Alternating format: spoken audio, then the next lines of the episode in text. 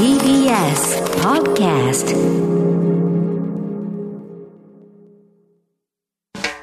発信型ニュースプロジェク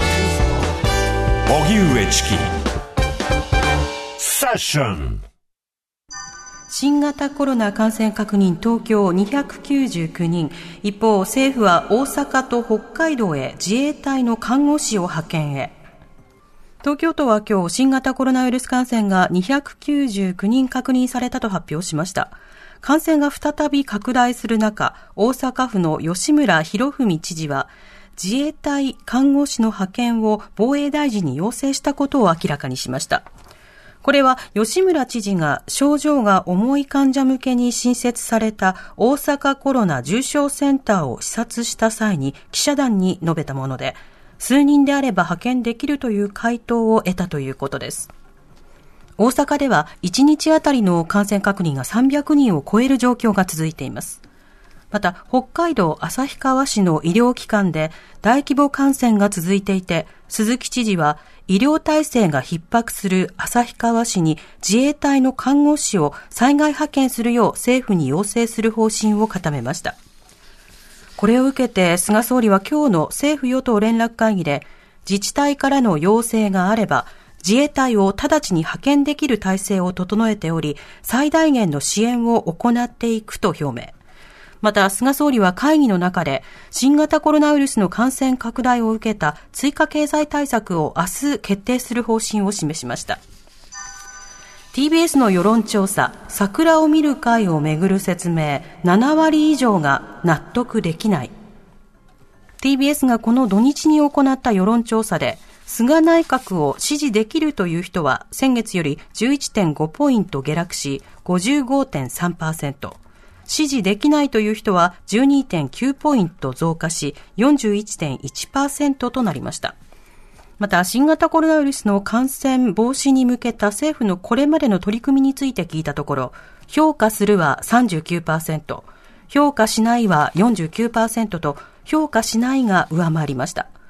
一方、桜を見る会の前夜祭をめぐり、安倍前総理の事務所が費用の一部を補填した疑いが出ていますが、これまでの安倍前総理の説明に納得できると答えた人は 10% にとどまり、納得できないが 76% に上りました。この問題に関して菅総理に説明責任があると答えた人は 54%、説明責任はないと答えた人は 37% でした。まずコロナ関連のニュース、医療関係の方々から次々と、SOS というか、今の状況が非常に逼迫してるんだというね、はい、そうしたようなその声がいろいろ上がってますね。人によってはツイッター、フェイスブックなどで自らのアカウントで、今自分が所属している病院の状況というものを伝えたり、うん、場合によってはその医師会とかいろいろなその団体の代表などが会見を連日開くことによって、今の状況非常に大変なので、まずは人々にこう気をつけてくださいということと、それから行政、そして政府に対して一定の支援と、それから声明を出してほしい、アクションを起こしてほしいという、そうしたの声が続いていますね。それに伴いここしばらくで、ここ1週間ぐらいかな、でちょっとその体感的な前のめりさというものが変わってきて、いろいろ赤信号と言ってみたりとか、自衛隊の派遣を検討すると言ったりとか、そうしたようなね、状況になってきたところはあります。で、ここに来てはいろんな課題というのは残っていて、どういうアラートを出したらどのようになるんだっていう予測と期待というものを、まだ国民と共有できていないような政治状況というのがありますよね。で、また今後のことではあるんですけれども、短期的には医療機関をいかに支援するのかというのが重要で、で、同時にその医療機関にいかに様々な負荷をかけないか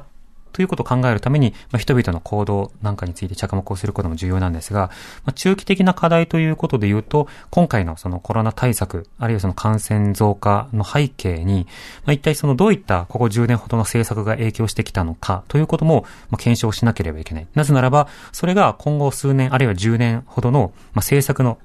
決定材料にだっていかなくてはいけないからですよね。今歴史的緊急事態ということで、いろんな文章の、保存しておきましょうということになっています。より積極的に保存されているかどうかは、相当疑問があるところはあるんですが、様々な文章を残しましょうと言っている。それはなぜかというと、後世のために検証材料を残しましょうということなんですね。でも、これ後世のためではなくて、通常の災害だと発災時というものがある種瞬間的に訪れて、例えば台風被害とか、まあ、ハリケーンとか、はい、そうしたものというのは、数日、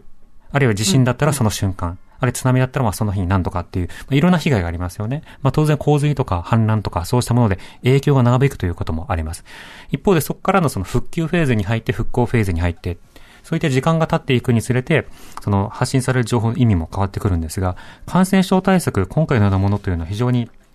長引くものですと、リアルタイムに現在進行形で検証と対策の見直しを同時に行わなくてはいけないということになるんですね。そうすると、例えば、この間その病院が減らされていくというような、そういったようなその、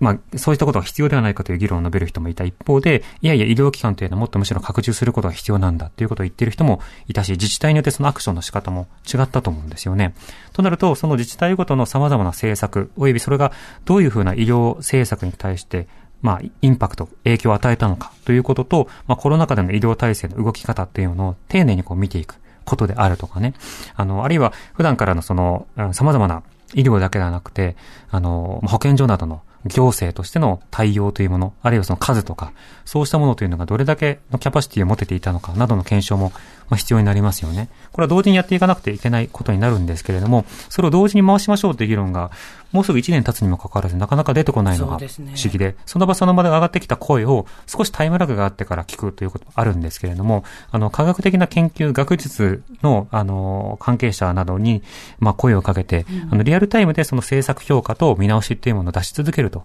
で、このあたりは、いわゆるその、専門家会、あるいは分科会がやる作業とは全く異なるんですよ。あそこというのは、まあ、経済学者と医療関係者が揃ってはいるけれども、その間の政策評価というものをするものではなくて、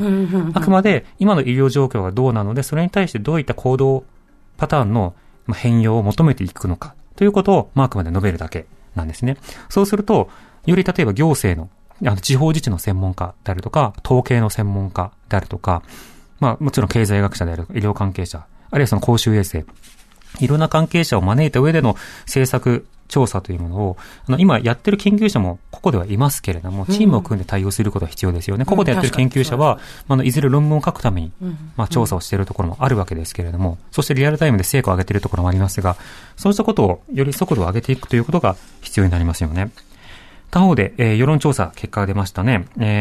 桜見る会7割以上が納得できないという数字なんです。で、納得できるという方が 10% ということで、多くの方が納得できてないという数字が出てきました。こういった数字が出てくることで、まあ、政府にさらなる要求、説明を求めるという、そうしたようなその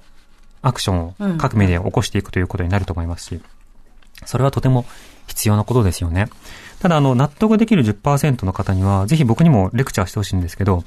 今回の説明で納得できる要素が僕ないと思ってるんですよ。なぜなら総理は説明してないから、まずね。国会でいろいろ言ったことが今回虚偽ではないかというふうに言われている中で、一切説明してないんですよ。今は捜査中だから説明を控えるというふうに言っただけなんです。これに納得できる人っていうのは、多分捜査機関よりも事実を見通してしまっている人だということになるので、まあおそらく一定の誤りがあるか、それともまあ高度な知識をお持ちの方がどちらかだと。後者だったらぜひともレクチャーをしていただきたいんですが、安倍前総理ね。そうですね。まあ安倍前総理にレクチャーしてもいいと思うんですけど、まあこういった説明機会というものを実は設けなくても、多くの人たちがなんとなく勝手に納得感を得ていくことによって、政治への説明要求というものが弱まっていくということが、まあ、ここしばらくずっと繰り返されているんですよ。だから政治に関しては勝手に答えを作らないということもすごく大事なことで、説明されてないから保留だから、その保留状況は気持ち悪いので、ぜひとも説明してねっていうような、そうしたその感覚を持っていくということもとても重要になるんですよね。菅総理も説明責任は当然あると思うんです。なぜならまず本人があるって言ってるから。そして菅総理自らが自分の答弁には自分に責任があるんだというふうに述べているので、いやいや菅さんあなたには責任ないよって言ってしまうのはちょっと難しい話ですよね。そうですね。ただここで問題なのは、納得できようができまいが、説明責任があると考えようが考えまいが、現政権はおそらく納得できる説明をしないだろうということなんです。なぜならばそれが成功体験ということになっているからなんですね。これまでも良かったじゃんっていうことですか。そうです。そして何も説明しなくてもかばってくれる人もいるし、そして説明しなくても他の政策が動いてるんだったら自分の生活と関係ないということで、特に大した議論じゃなかったということに回収されてしまうということがあるんですね。ただいろいろな問題、政治の歴史の中に位置づけて物事を考えるならば、この時代様々なクエスチョン、様々な疑問というものが残されたまま政治が行われていったか、そのことがしばらく経ってから、あの時にあの問題改善できてなかったから、よほどさらに重要な公文書の改ざん問題が続いたりとか、そうしたことになったりしてですね、あの世代何やってたのって言われかねないことにもなりますからね。確かにその時に手当てしてたらこんなことは起きなかったみたいな未来になっていくわけですよね。そうですね。なので適切な公文書の管理法改正であるとか、うんうん、あるいはその統計局などをしっかりと構築していくことであるとか、あるいはその一定のその疑惑、特に公職選挙法とか、政治資金規正法とか、そうした、政治と金の問題に関しての疑惑が出た場合においては、少なくとも閣僚級は答える責務が発生するというような、ある種位置づけであるとか、いろいろ、整備の仕方もあると思うんですよね。なので、今回の世論調査というのはあくまで途中経過ではあるけれども、そもそも何をどう議論すべきなのか、国会での議論は、行政の役割は、そのあたりを見通していくということも必要かなと思います。TBS Radio